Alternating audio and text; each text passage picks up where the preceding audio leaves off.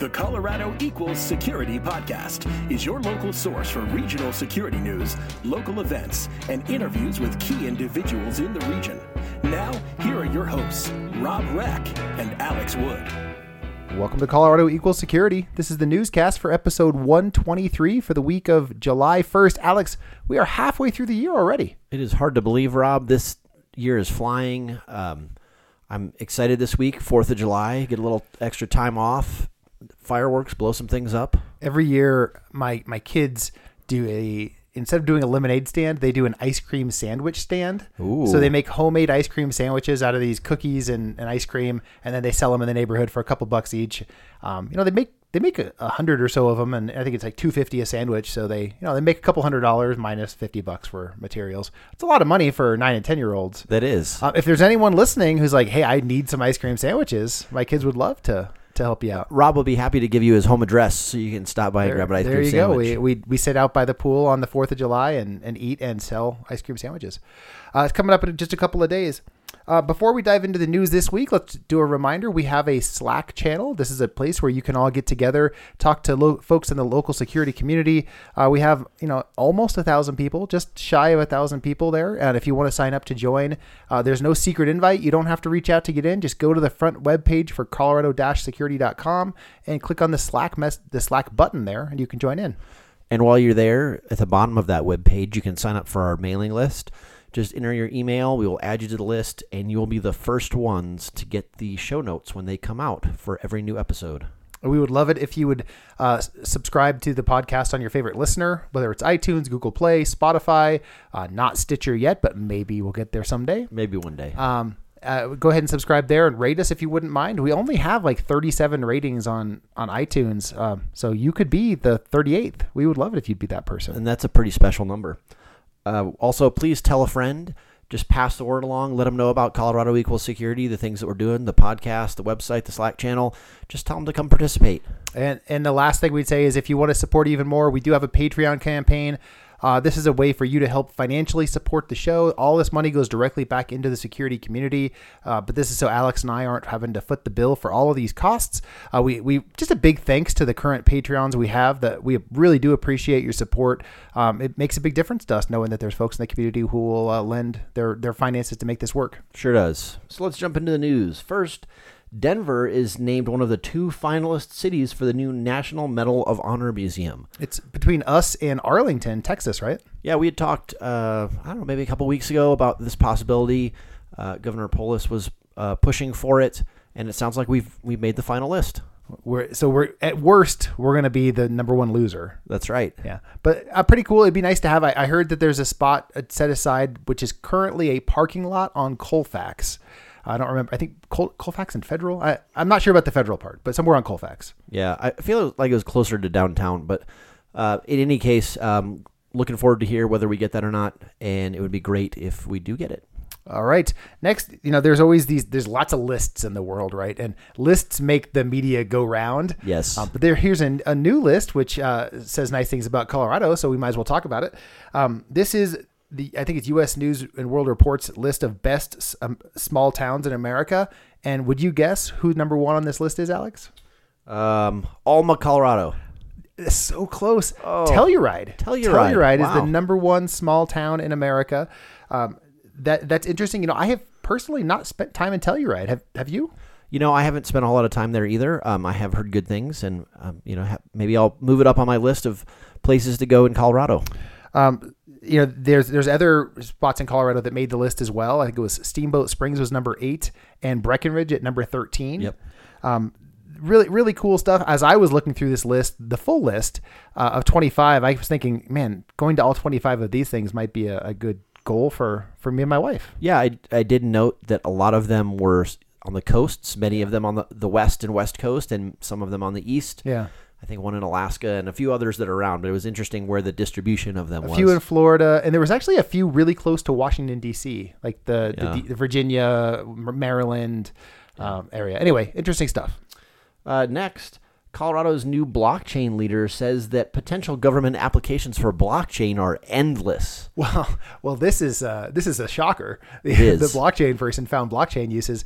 Uh, anyway, a cu- couple of interesting things from this story. Number one, you might remember from a few weeks ago, we talked about Governor Polis saying that his goal is that Colorado is truly the national hub for blockchain innovation. As a result, he hired a blockchain solution architect, Thaddeus uh, Thaddeus Batt. And so Thaddeus is the guy who was interviewed in this article to talk about, you know, he, how his vision for getting Colorado to, to really work with blockchain. Yeah, and the article was a little bit interview of uh, of Thaddeus himself. You know what he had done. He had been a consultant previously, um, and then also about blockchain. Um, I think Rob the shocker would have been if he would have said there is exactly one use case for for blockchain, as opposed to that they're endless. Or if he said there was none and Or he none. re- and he was Well, resigning and there- there's- get- get there's no way he would have said that. Yeah. So looking at the uh, at the quote here, I, I did pull out one relevant quote, um, and I, I actually thought this was interesting. He, he compared this to other technology innovations where things get really decentralized and people are all doing their own stuff in different versions of the, of the government. So Thaddeus's point is, if if they have a centralized place to manage the blockchain innovation, uh, they can do it in a more economical way, more scalable way, and really reduce the the cost of, of rolling this out to all the different agencies. well, I don't know about you, Rob, but I am looking forward to our blockchain future. I can't wait. Uh, next, 5G, uh, talking about future technology, is live in Denver now, um, but not everyone can use it. Yeah, so they actually have five different areas that have uh, 5G rolled out. So Highlands, Lo- Lodo around Coors Field, um, Central Business District around the Denver Center for the Performing Arts, Capitol Hill, and the Denver Tech Center, the northern section, all have 5G rolled out. So if you're thinking to yourself, why am I not experiencing this this high speed? Well, it's because there's only four cell phones right now that Verizon has that actually support this. Yeah, and also this is just Verizon, so you have to be a Verizon customer, not one of the other cell providers, and you have to have one of these very few cell phones, which almost no one has. And then if you're really lucky and you happen to have one of those four cell phones and you happen to be in one of those four areas, you can happen to go through your, your data plan in, in, you know, 15 minutes. Right.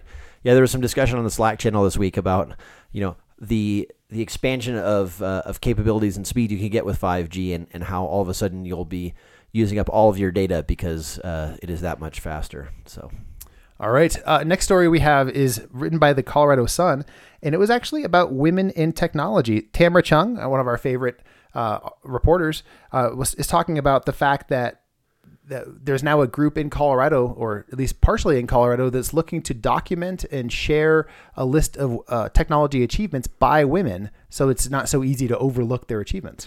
Yeah, and there are actually a few examples in the article of those uh, uh, those documentations that they had. One was around uh, the uh, computer science AP test in high school and the increased participation that females have had on that test. Um, i- interesting article, um, lots of detail in there. Pretty long article, so I think it's part of the momentum, right? We Yeah. we've seen a lot of momentum over the last couple of years that uh, you know we've recognized that there's not enough women in technology. There's not enough diversity uh, from a gender perspective in technology, um, and this is what one way that we can encourage it is by showing the people who have already had success, um, so that you know young girls coming up behind them can can say, hey, I'm, I'm not, I don't need to be the first. There's already good role models for me to pattern myself off of. So pretty cool stuff. definitely. Uh, next, the cybersecurity firm A-LIGN is opening their second office in Denver. So A-LIGN is based out of Tampa, I believe. Yeah. and uh, they're expanding and, and putting a second office here. So we actually had talked about A-LIGN um, a little while ago. I think when they first announced it. What was especially interesting to me out of this is that the the CEO of this company, um, he he said we're opening up our second office in in Denver's Silicon Mountain. He, he Yeah. said Silicon Mountain. So uh, I had no idea we were Silicon Mountain, and I'm kind of excited about it. I had never heard that term before either, so it, it is nice to know we have a nickname like other places. I, I, I think he came in just like pretending to know, and, and now he just coined an awesome new phrase. Uh, I I think that's definitely possible. Uh, so he did say that there's going to be 30 of the employees for the company here in Denver out of their total staff of about 250. Uh, pretty cool. That's going to be a good force, and I'm looking forward to meeting some of those people. I'm sure at some point there'll be 250 here, and uh, you know none in Tampa. I mean, I that's love why. it. Yeah, why would you stay in Tampa if you can be here, except for the beach? Uh, next, there is a uh, a press release here from Ping. So so last week was Ping Identity's. Uh, well, it's the identity industry's big security conference called Identiverse out in Washington D.C. And you know, similar to how security companies will do a lot of press releases during RSA conference, um, identity companies will do a lot of press releases during Identiverse. So there was a number of press releases. We kind of condensed down to one here. Um, th- this one here is around passwordless login and advanced MFA capabilities for the new uh, solution. Um, I had a chance to to review all this stuff in advance. So my, my kind of summary of what Ping did uh, is they made it really easy for developers to incorporate one-click social login into Facebook with their applications. So kind of customer-facing uh, identity improvements. Um, made it really easy. Well, they've now released FIDO2 support that allows biometrics, so you Nice. can use the biometrics directly built into your laptop and or your Android device to to authenticate. So pretty cool stuff there. Um, and new intelligent risk um, capabilities to help deny people, you know, based on risk of their authentication. So a lot of new capabilities coming out in the last week for Ping, um, and and a pretty cool release here. You can read about it. Yeah, sounds exciting. Next, uh, Boulder-based Circadence has created a program to gamify cybersecurity learning, and it is being used through CU Boulder. Yeah, that was pretty cool. The the cybersecurity professor at CU Boulder, Laura Lee, uh, who was actually a Circadence employee in the past, brought that a gamified experience into her class and says that the kids have really taken to this, you know, versus doing book learning and lecture learning, getting this gamified uh, experience is probably a good way to teach people. Yeah, and uh, there has been some research that shows uh, sort of multi- multiple modalities of learning help you learn and retain information uh, better. So that's it's definitely cool to see that. Uh, next, Coalfire has partnered with Qualys um, to to bolster their automated services offering. So, you know, Coalfire, we talked not too long ago about their new scanning in the cloud service. Uh, it looks like they're now partnering with Qualys to do scanning as well. So I'm not sure if this means they have multiple ways to deliver the scanning or if this is taking the place of their other one. Uh, but hopefully soon we'll find out. Yeah, and uh, I did notice this was in relation to FedRAMP. So I don't know if maybe it's possible that the qual or the Coalfire service is not FedRAMP certified yet, and Qualys is. Uh, know, Like, that could something like that. Yeah, that kind of augmentation. Yeah. Um, plus, you know, pe people may want to have choices. It's always good to have choice. Love it. Uh, next, Telstra Ventures uh, had an article about their investment in CyberGRX. So this is not a new investment in CyberGRX. It was from their the, the previous round that they had. uh, I want to say like end of the year ish or something like that. Something like that. Um, but this is just talking about how uh, Telstra is was involved in that round and essentially how they believe in Cyber GRX. And uh, maybe we'll have them as potential customer. So I'm sure there's a lot of folks who don't know Telstra. They are the biggest telecommunications company in Australia. Think of them like maybe an AT and T or a Verizon of Australia. Um, and as they've taken a stake in Cyber GRX, you know probably Cyber GRX can can nudge them along to to pushing Telstra's vendors through the Cyber GRX process. Right, could be a real shot in the arm for them to to get more vendors going through it and start to get that adoption that's so critical. You know, enterprises don't want to sign up for a service unless you've got their vendors in there, and vendors don't want to sign up for the service unless you've got their enterprises using it. Yep. You really have this chicken and egg problem that they can try and use someone like uh, Telstra to help get around. Sounds good to me. Uh, finally, uh, the uh, this is another reminder: the CISO of the Year award voting is open, or not not voting. The nomination process is open right now. So the link is in the show notes. Go in there, uh, click your favorite. Uh, click to nominate your favorite CISO. Uh, we'd love to have you. There's other categories as well. There's the CIO of the year and company of the year. So anyone Project of the year. project of the year. That's great. Uh, lots of good stuff there. Nominate who you think is right for any of those, uh, and we'd love to love to see those folks on the stage at Apex Awards in November. Yeah, definitely. All right, that's the news. Let's move over to the Slack message of the week. Thanks again to Andre Gata for sponsoring the Slack message of the week. We really appreciate that.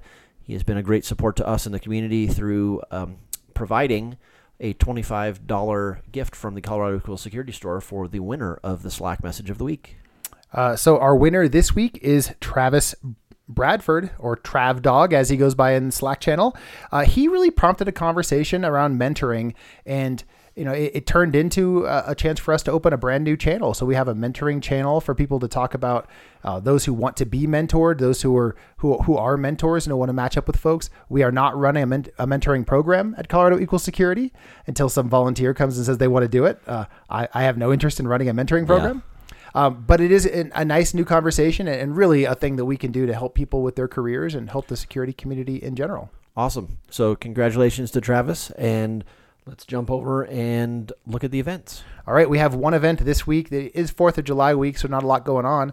But on the first of July, SecureSet is doing one of their capture the flag events. The following week, ISSA Denver is doing their July chapter meetings on the 9th and the 10th. On the 10th, SecureSet is doing a Hacking 101, an introduction to PowerShell. Ooh, that's exciting. Um, Colorado Springs, you know, they normally do a cybersecurity first Friday, uh, but because of the scheduling with 4th of July, they're doing a second Friday in July, and that is on the 12th. All right, that is it for events for the next two weeks. Not a lot going on with the holidays. Uh, but moving ahead, we do have jobs to go through. There's a couple of open jobs at Ping. I actually have a few jobs in my product security area. So I'm, I'm looking to hire um, a manager of product security and a product security engineer and an associate or a junior engineer in that area. So go out to the website or reach out to me if you have questions, and I'm happy to talk to you about those positions. NREL is looking for a chief information security officer. So if you care about energy and uh, research and want to be the, the CISO there, check that out. Yeah, uh, we talked. We know Desiree Robinson. She was part of the uh, part of our panel at RMISC. She was the CISO over there, and she's moved over to Survey Gizmo now, yeah. right? So uh, congratulations to her for that move as well. Kaiser Permanente is looking to hire a cyber risk defense consultant. Comcast is looking for a security operations center lead. Tenable is hiring a security sales engineer in the Southwest. Pivot Point is looking for ISO 27001 lead auditors. VMware is hiring an information security architect. Canonical is looking for an Ubuntu security engineer. And Presidio is looking to hire an intern. So, yeah, we did have uh, some people on the Slack channel this week uh, looking for internships still. So, it looks like Presidio might be an opportunity. Might be an opportunity. Well, that is it for the news this week. Uh, we do, uh, you know, have a little different, something different we're doing this this week in terms of our interview. Uh, we mentioned at the beginning of la- the show last week that Rob Winter, our friend and the CISO over at Boulder Community Health, passed away last week. Um, this week we're gonna we're gonna rerun the interview that we did with him last year. Um, Rob, you know, he's uh, he's a close friend, uh, not a close friend, but a friend of ours, and someone who we do pretty well. Um, we we do have an update on his uh, on his end of life and um, wishes from his family. Um, so his body is going to be donated to science. So this was one of Rob's wishes. Uh, obviously, you know he's been a big supporter of health for for his whole career, and uh, he's excited to be able to do that, you know, with his body after his life as well. Yeah, and uh, there are there's going to be a a celebration of life. I don't know that we have a, a time for that yet, but as we get more information on that, we'll definitely pass that along. Um, Rob definitely wanted it to be uh, about fun and uh, about a celebration as opposed to you know sort of a typical uh, funeral or mourning. And specifically asking people to wear their Hawaiian shirts. So uh, yeah. make sure you get your Hawaiian shirts ready for that. Um, in lieu of any flowers or cards, the family is working with Boulder Community Health Foundation to set up a, a donation page for the Center for Integrative Care. Um, once that page is set up, we'll make sure we share that out to you guys as well. Yeah, and, and of course, Rob's family is asking for privacy during this time. So um, until we know more about the uh, the celebration of life, uh, please give them some space and and uh, let them mourn. All right. Well, that is it. Uh, enjoy this this uh, interview with Rob, um, and we'll look forward to talking to you guys again next week. Thanks, Rob. This is Rob Winter, Chief Information Security Officer at Boulder Community Health. Welcome to Colorado Equals Security for Colorado security professionals by Colorado security professionals.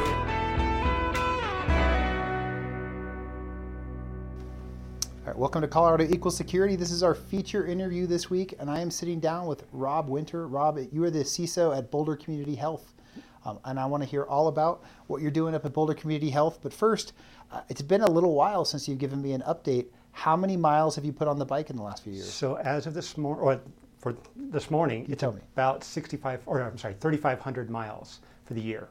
3,500 miles so far in, in uh, 2018. right now we're just starting September as we're recording.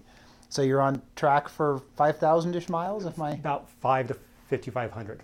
And, and, so how, how do you get so many miles in? When, when are you finding the time for that? Get up early. the easy answer is you, you, get up at 5 a.m. Um, and the second the sun breaks, you're outside. And, and is this every day? Almost every day. So usually it's six days a week, one day off. Wow. And what does a typical ride look like for you? Uh, in the morning rides, they tend to be anywhere between 25 to 30 miles. Uh, weekend rides can be up to 75 miles, maybe even up as much as 100. And, and is that it's not going to work? You- You're you're riding and going back home and showering and then driving into work. Is For the most part, yes. You know, commuting wise, to go from my house to work is about 15 miles, and then coming home because I go up towards the foothills Mm-hmm. ends up being about 20 more miles. So I can still get some in, but you know, then again, I'm a wimp. You know, with the heat, it's you know preferred just to get done Too hot and then the- start the day. too hot in the afternoon. Exactly, and then go out there and you start the day uh, already refreshed. So is it does a 30 mile ride take? Is that two hours? About an hour and 40. Because that's 20 miles an hour, a little little bit. Less Somewhere between eight- you know I- 18. 17 to 18 is usually what I average. Okay. And obviously, you're talking road riding. Where, what kind of roads? I don't know what, what part of town you're you're living in and riding in. So I live in northwest Longmont, and so Okay. a lot of the rides go up towards Lyons. Yeah. Uh, there's a lot of old roads back there, roads that just aren't uh, well traversed with cars, so easy to go back up there and kind of just go get lost and enjoy nature. So what do you do when there's there's snow and ice on the road? So there's a software package called Zwift, and it allows you to ride your bike. Uh, think of it as social media for bicyclists. So you're able to ride with people from all around the world indoor cycling. Oh. But so they're over there. So a lot of guys I ride with are from Great Britain, Yeah. uh, or Germany, especially in the mornings. That's their evenings. Yeah. So you'll be having you'll have a lot of people where you just you get on there and you can do little chats with them uh, just through instant messaging, and you just start learning pe- with uh, learning about people from around the world. So you're you're riding on a stationary bike, or are you riding on one of the a trainer thing for your own bike? So for mine, it's what they call a smart trainer. So Okay. as you go up a hill, it gets more, it gets harder. As you go downhill, it gets easier. So it really mimics the, the road feel itself. And is it this is not using your normal bike though? This is like its free uh, its own standalone device. You could actually go ahead. There are ones like Peloton that you can go ahead and do that, but there's ones like mine where you go ahead and attach it to your bike. to your itself. normal bike. That's re- pretty cool. How long have you been doing this? So cycling wise, I started out when I was in high school, going ahead and racing uh, until I blew out my knees shortly after I started college. Okay. Uh, got nice and fat, so got into IT. I don't know which came first, but you know either way. Uh, ended up deciding, you know what, I got to get back in shape. So started doing that. Uh, ended up going to the same hospital, so Boulder Community Health, to what they called at the time uh, Boulder Center Sports Medicine, and rehabbing with them. So even years before I started there, went ahead and started working with those guys to rehab. Lost about 50 pounds. Wow. Started racing. Uh, started actually uh, doing fairly well in 2015, where you know started placing in the podium again. So Wow. Uh, got nationally ranked in a time trial, which is that race against the clock. If you think about you know years ago, what uh, Lance Armstrong or Greg LeMond would win a lot at. Yeah. That's the same type of thing. It's you versus the clock. Wow. And so just, you know, enjoy it. It's my zen. You know, it's after a hard day at work or, you know, starting the day like I mentioned, it's the way to go ahead and, you know, keep the mind fresh. That's awesome. Well, let's let's go ahead and, and back up. I, I want to get your story. Where, where are you from? So predominantly from Denver. Okay. Uh, before that, military brat. Uh, My dad was a JAG in the Marine Corps. Yeah. So predominantly was in uh, Camp Lejeune, North Carolina. And then uh, after he got out of the military, moved to Denver. And basically from that point, born and raised. Um, so you came to Denver as, as, as still in school. Is that right? Mhm. Where Oh, did you yes. what school did you go to? So, you know, for high school, Regis High School. All right. And you, you graduated from Regis. What what did you do after that? After that, went up to Colorado State, so up to Fort You're Collins. Ram, huh? Um, well, I was for a whole year. Okay. So, you know, I'm one of those interesting stories where somehow I found myself on the football floor, where the quiet hours were between about five to about seven in the morning. And so, um, after year one, uh, I was politely asked not to come back to, C- to CSU. So came back down to Denver, dabbled around a little bit. Uh, was working at a bike shop. Was working here at Turin in Denver, um, and you know started trying out different things. You know, I was pre-law for a little while, uh, finance for a little while, Where were you going to school? uh, down at Metro. Metro. Okay. And so just kept dabbling. And then uh, one of my friends who was already in IT went ahead and said, "Hey, you got to try this." Yeah. Um, and you know, we were talking about what to do, and we decided to start our own web design firm. And so during lunch hours at the bike shop, I would go up to the roof to sit back, read an old HTML book. This was about 1996. Okay. And so it started doing it. This is before any WYSIWYG was around, where you just started hand coding everything. Yeah. So built the first. Uh, my first website was for Turin. So they were the second bike shop in Colorado to have a website. So you know, it's really kind of cool to actually get it out there. And we were having people coming from all over the state saying, "Hey, I saw you on the web."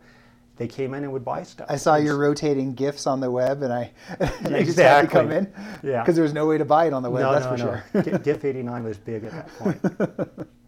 So, so you you kind of taught yourself. I, I very much taught myself. Yeah. So after a while, um, you know, I decided to leave the bike shop. Did some contracting for a little while just to get my feet wet, get some experience. Ended up finding myself down at U.S. West. Uh, I was part of a group called the Law Group Technology Services. They were the offshoot kind of rogue IT for U.S. West, but specialized in supporting uh, the legal group, public policy, which are basically lobbyists, HR, and then security. And so ended up doing a lot of Y2K projects for them, refreshing desktops and servers, and worked my way up to team lead there. Hmm. After a while, uh, had some friends tell me that Qwest was knocking on the door, get out now. Hmm. So went ahead and jumped ship, moved to JP Morgan.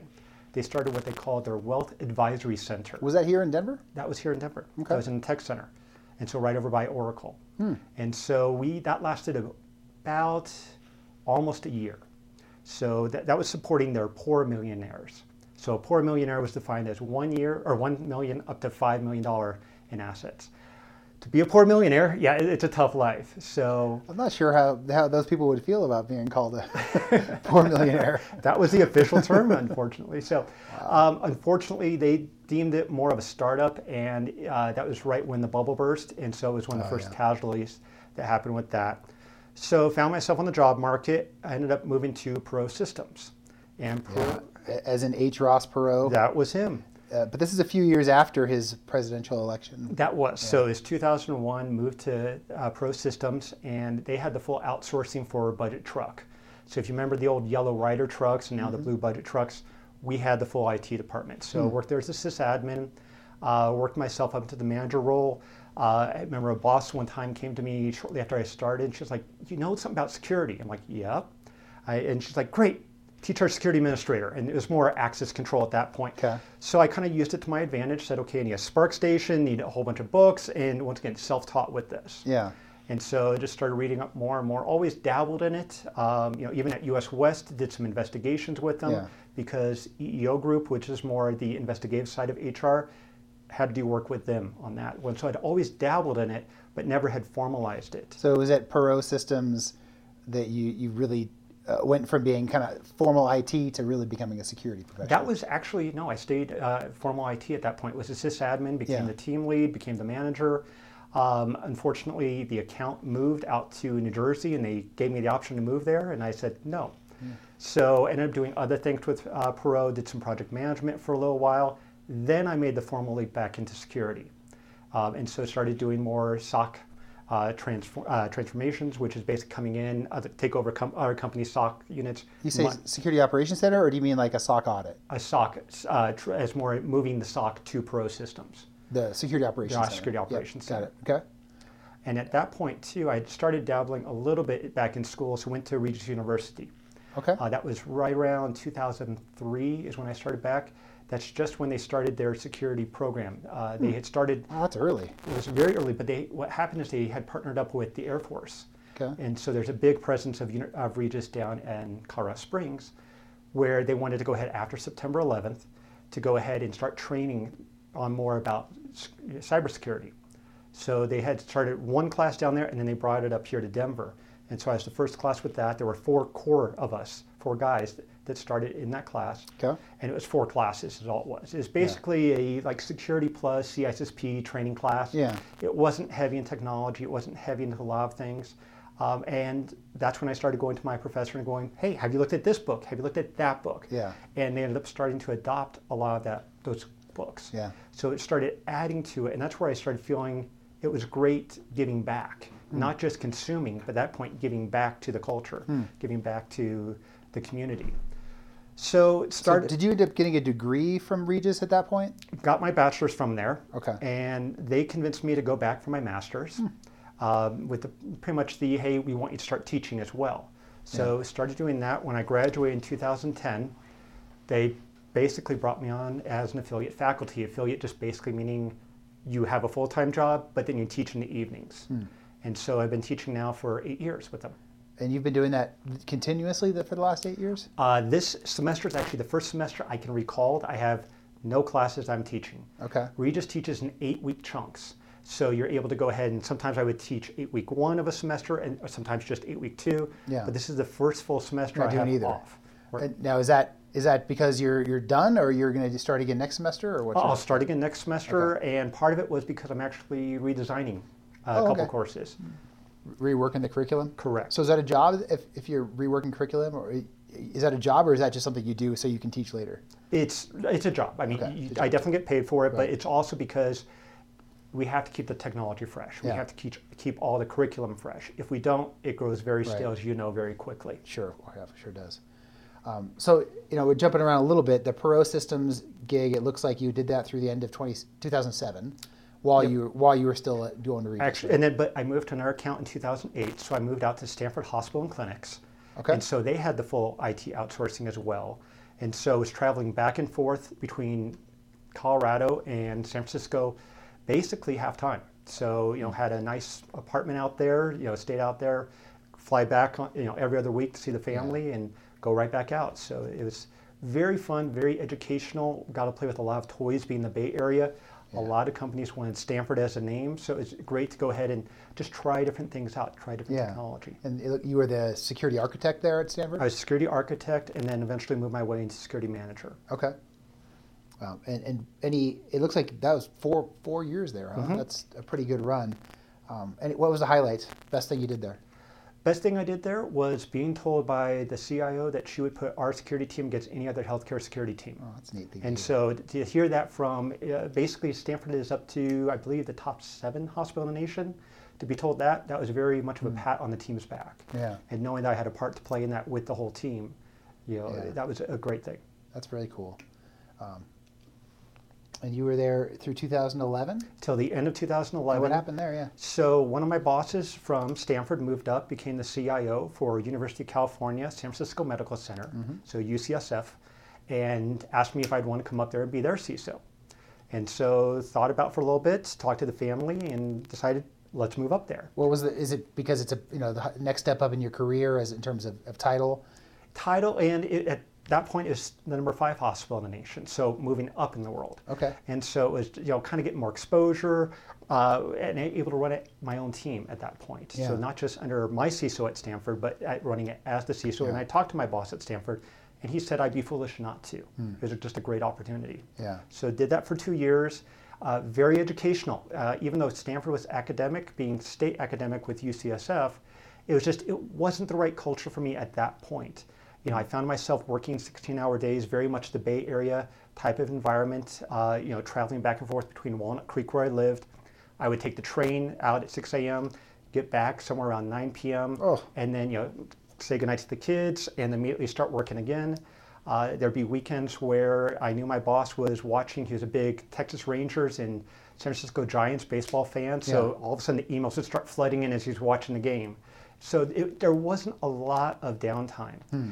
and it was it, it definitely I recognized it back in 2013 when for Christmas I just shut everything off, and I could feel my blood pressure coming down. Hmm. So I figured at that moment I would go ahead and have a heart attack if I didn't step back. And for the hmm. family, they're like, it's time. So ended up moving back. We had our house in Elizabeth, so I moved back in there. So Oh, Elizabeth, you're- Colorado. you're- already had your house yes. ready to come back and to. okay. so you know did that, and an opportunity came up with Boulder Community Health. So did you move back before you had the job, or you? you I had actually started. So there was also one little, other little part, which was they were consolidating IT of both the campus and the med center for UCSF. Yeah. And so IT security was also part of that. Okay. They offered me the campus role, uh, but because it's, you either got it or you didn't. If you didn't, nice knowing you. Yeah. I was applying at that time. Yeah. And so just for fun, you know, I was already applying back here in Colorado. Yeah. And the job opened up. And so, you know, at, right around Christmas time is when I got the offer, right when I was shutting things down, and it really solidified the decision to move back to Colorado. And that's the offer from the Boulder Community That's from- Health. you're correct. Yeah. Now it sounds like you know from what you said, you know Stanford and UCSF being you know top ten hospitals. I assume Boulder is Boulder Community Health is a significant know, step back in terms of size and scope of what you're working on. to an extent, you know, part of it is being true to yourself. You know, so I looked at kind of where did I have the most fun, Yeah. You know, was it with the big teams? That, you know, Stanford, I had a team of 50 people because I had an active director underneath me as well, uh, besides access provisioning and operations. And so it was good to have big teams, but then when you can make an influence, having small teams, that was really valuable too. And so part of it's because I was teaching, I had to stay technical. Um, you know, some of these CISOs, they're, they're definitely more administrative at points. You start losing a lot of the technical capabilities.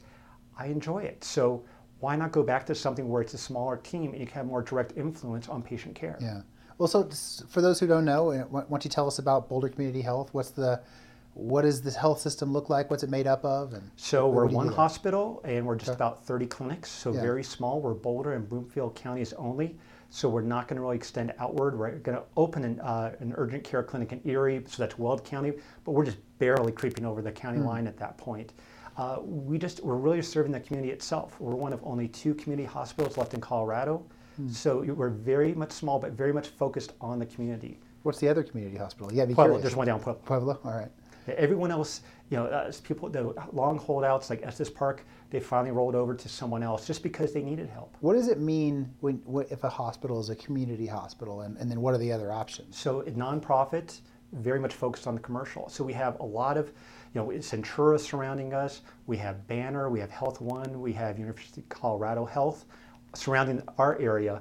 And so, we're just, we're not a big conglomerate. We're, we're a one hospital organization. Yeah. It's, I mean, wouldn't University of Colorado Health be a nonprofit too? No. they're state, they're not nonprofit. What's the difference? So, just, it's how. The state, the state's not. is, how you file taxes. They're make, they're making money as well, though, and you, you guys are basically a, a nonprofit organization. We're a 501c3. And how many uh, employees do you guys have total? Total, we're just hovering right around 2,000. And I assume most of those are in clinics or in the hospital, Correct. kind of patient facing. Is there a corporate back office side that's, you know, that's not?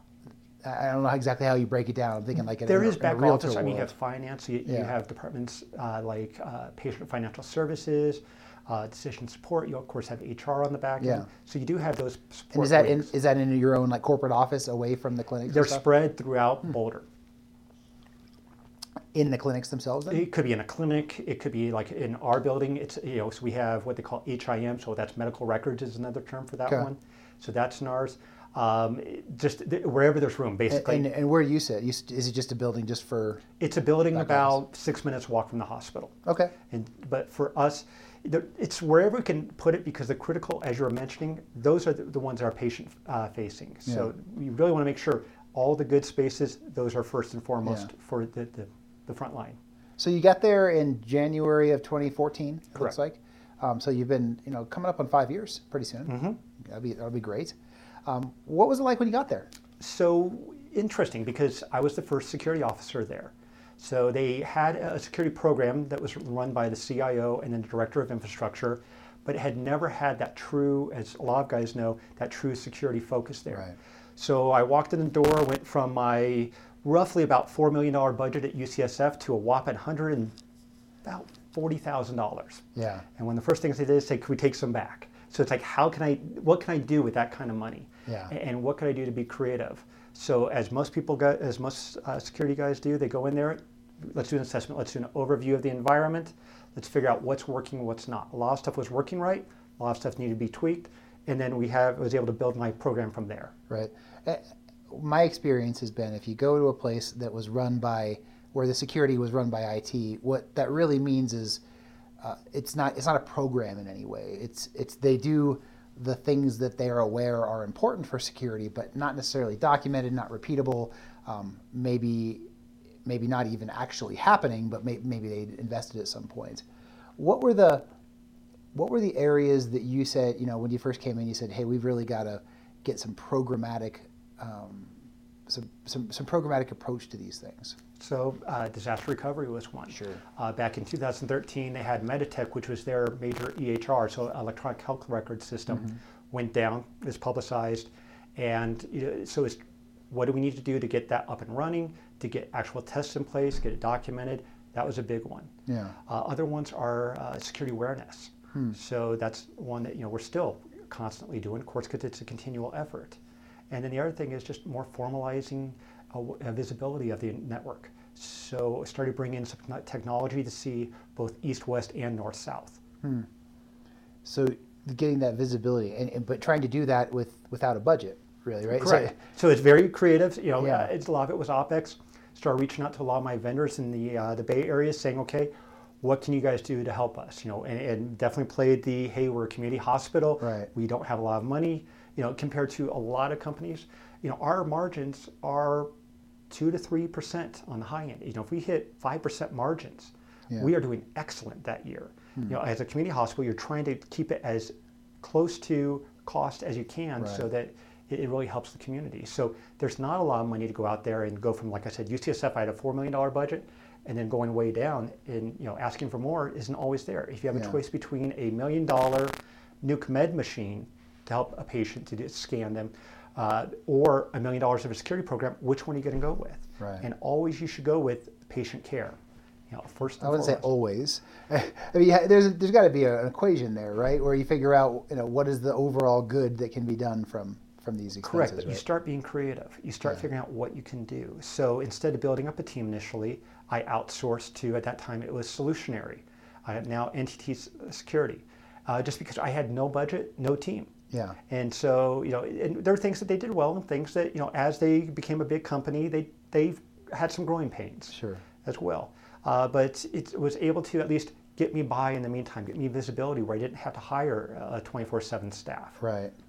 And, you know, one of one of the ways that companies might look to to save that budget money is if they can go after uh, you know, open source software to perform some of those tasks. You know, using Security Onion versus using Mm-hmm. Snort, or you know, there are lots of examples like that. Do you have an opinion on that? Did, are you a, a fan of going after the open source tools, or, or- We're looking right now possibly going with Bro. Yeah. So CU's done, from what we've heard, an excellent job, have Bro throughout their environment. Yeah. And so we might actually do the same thing. Just, you know, we we have to look at what's the right solution and the right cost for us. So Right. it's looking at everything. It's not saying commercial only, open source only. What's the nice blend between the two? What is the what's the risk? What's the risk? Uh, the big threats for Boulder Community Health. Obviously, you're thinking about um, patient safety, um, but obviously, we, we see a ton of ransomware attacks that are hitting health organizations. And uh, what kind of things are you most thinking about? You know, maybe the keeping you up at night type of a question here. So everything from, you know, it could be simple loss of data records, nothing malicious happens, Yeah. to when you look at healthcare on the full spectrum, it can go up as high as death. Mm-hmm. So, you know, if someone was to modify a pump, some kind of infusion pump at that point, and either give too much or too little medication, at that point someone could die. So it's really looking at the full gamut behind it and then trying to figure out, you know, of course it could be from an insider, it could be from an outsider. Ransomware, you had mentioned that one. That, that's a, a definite threat because right now hospitals unfortunately have paid it. Right. And so the bad guys know this is an opportunity to go ahead and get paid. Yeah, you mentioned the first, you know, one of the first things you did was disaster recovery, um, which I assume is, is all, you know, starts off with all about backups, right? And figuring out which systems are backed up and do those backups work and all that. How else do you think about defending against the, these threats? You know, you, obviously the there's a lot on the line with with potential death and um, and unavailability of health services. What are the what are the key fundamental things you're working on to, to try and avoid those? A lot of those is practice the basics, you know, the, the, the blocking, tackling. Yeah. Uh, you know, it's football season, so I'll use that as an analogy.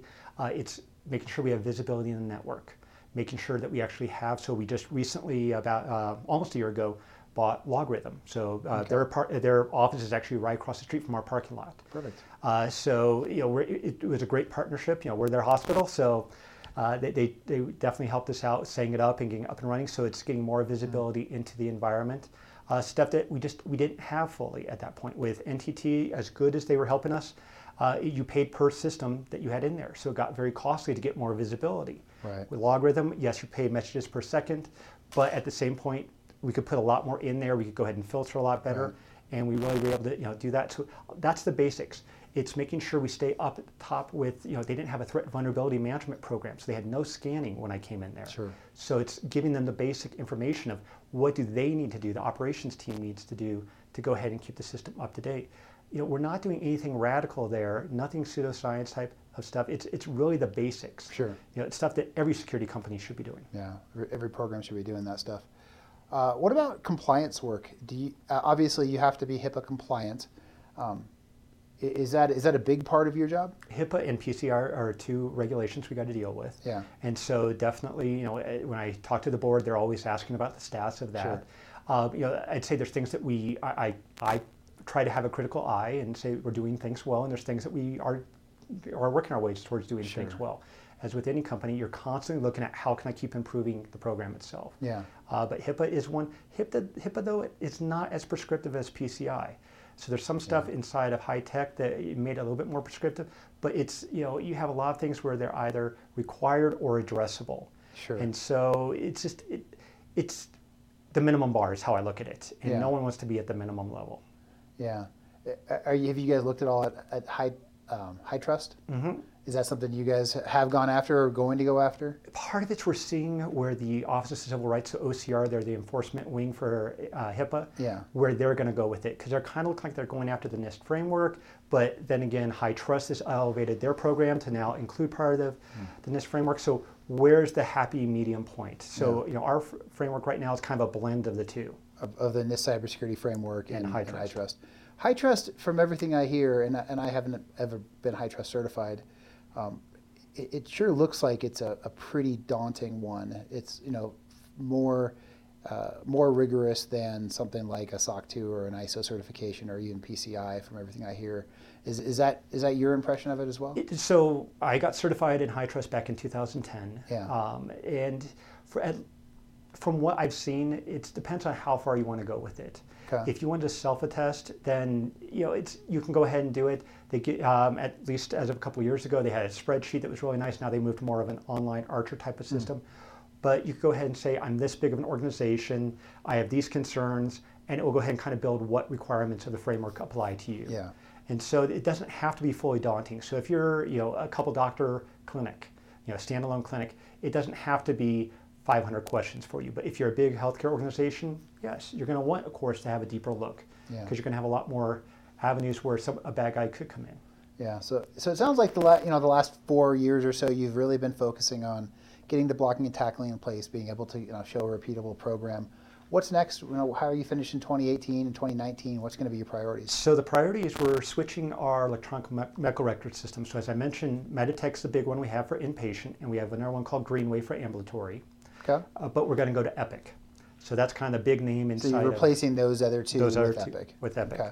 And so that's the big priority right now for the whole organization is switching over. And and what is the you know, from a security perspective? How, what, how does that impact you? Uh, thankfully, not heavily because access provisioning is not part of my team. That's part of the service desk Okay. team.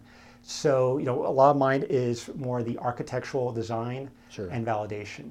So we're going through you know the different both not just Epic but the partners of Epic, making sure they meet our standards. Yeah. But you know, from a lot of the actual effort itself, it's not a huge impact. It's definitely an impact because there's only two of us on my team right now. Yeah.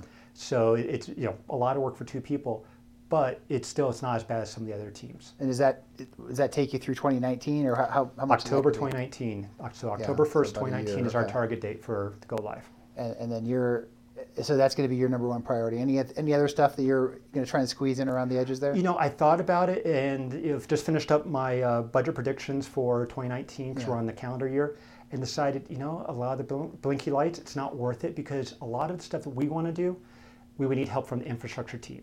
Yeah. And they're so you know, working on Epic, focused on Epic, that at that point it's not worth it. So Sure.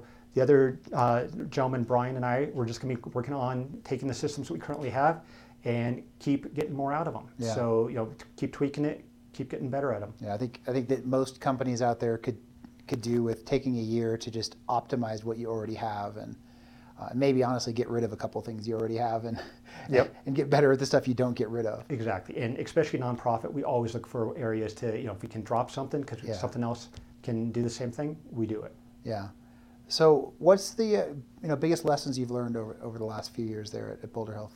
So one of the biggest lessons, and this is more from a personal level than an information security level, is that it's not worth stressing over things. Hmm. So when you ask, you know, what keeps me up at night, the answer is not much. Yeah. You know, as long as I go ahead and let my board know, let my what we call management council, so our VPs and our CEO know, and they accept the risk, not a lot keeps me up. Hmm. And a lot of that goes back to back in 2015, I was diagnosed with stage four colorectal cancer. Hmm. So had spread from uh, the colorectal region to my lungs to my liver.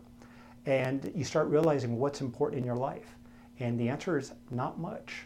You know, not much. It takes. It's worth that level of stress, worth that level of just sleepless nights. Right. Uh, short of fighting. You know, I have three kids. You know, my eldest now just started college, and so my uh, I have another son who's in high school, junior in high school, and I have a daughter who's a seventh grader. And it's really, what am I doing to stay around for them? Um, I've been very fortunate, very lucky. Um, you know, uh, there's hardly any other way to say it. I've been able to, you know, keep riding the bike. You asked me how many miles I've ridden. Right. Um, as far as since I was diagnosed 37 months ago, have just about 17,000 miles on the bike. Yeah. Um, I've been able to race. Uh, I've, I've raced five times now. Uh, I did a time trial in my age category. Uh, I took two months, or rather two weeks rather, off of chemo back in March and placed seventh out of 17 in my age group. So to know that I'm getting hit with that much chemo, uh, and I've had radiation now, you know, and still be able to work, still be able to function, still be able to teach, you know, that's where I thrive off of this. You know, just not that much stresses me out anymore. It's just not worth it. So that's probably the biggest lesson that any of us can learn, is that at the end of the day, you know, it can be stressful, but how much you have to absorb the stress doesn't Right. have to be there. So, would you say that you know, in the last three years since you, you got the diagnosis, that the, the, the fundamental change for you has been kind of a, percep- a perspective shift? Is that is, Oh, that, is that the biggest change? Tremendously, yes. Yeah. Um, any any thoughts for how other folks can try and get that kind of a perspective shift without having a diagnosis of cancer? So, yeah, yeah, that, that's one of those Yeah. things. It's part of the club that you never want to join. Yeah, right. So that's definitely not a good thing. Um, you know, a lot of it is just realizing that you know there's vendors who call and say what keeps you up at night, as you just Yeah. mentioned. Um, you know, if people are saying, "Hey, this is going down," you know, sometimes you just gotta let work go. You know, there's times that you know I, I look at Brian's my coworker, and I say, "You're, you're just looking exhausted right now. Go home." You know, I already know he's gonna work at home anyways, um, but it's like go get a break you know, take tomorrow off type of thing. It- It's not worth stressing. You know, where you can, think of it as we're all running a marathon. You can't run a marathon as a sprint, but so much of us uh, were, are, and that's when I was in California at UCSF. That's what I was doing. I was just constantly, you know, work, work, work, work, work. You know, I was, and it wasn't work. It was trying to exercise a little bit, um, and it was spend time with the family. But there's a point where you just can't. So you have to learn of when there is downtime, take advantage of it. You know, just go ahead and find something. If you don't have a hobby, find one. Yeah. You know, do what you enjoy, and it may be security. Security is one of my hobbies. Know, I, I like to say it's the hobby that pays, but it finds something else that can take you away. You know, maybe it's reading a good novel. Maybe it's, you know, in my case, exercise. You know, maybe it's taking, uh, going, taking the kids out back and hitting the, the ball with them. Yeah. You know, playing some catch. Whatever you can do, you know, it's finding something that you have as that outlet. Because at the end of the day, you're going to look back and on your tombstone, it's not going to say he was the best security guy he could try to be. Right. You know, it's always going to say trying to be the best husband, the best father, the best Right. son that you can be. Um, from my diagnosis, I have an 8% chance of living past five years by the numbers. That means 92 other people have to die for me to live Hmm. past five years. And if you, I mentioned I'm month 37 now. Yeah. So it- I have to look and say, what am I going to do with the next 24 months to make an impact? You know, I'm not slowing down with teaching. You know, still doing that.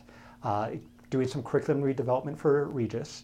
And so, what can I do to get back to the community itself Yeah. when you're looking at how much time is there? Now, those numbers, of course, they don't define me.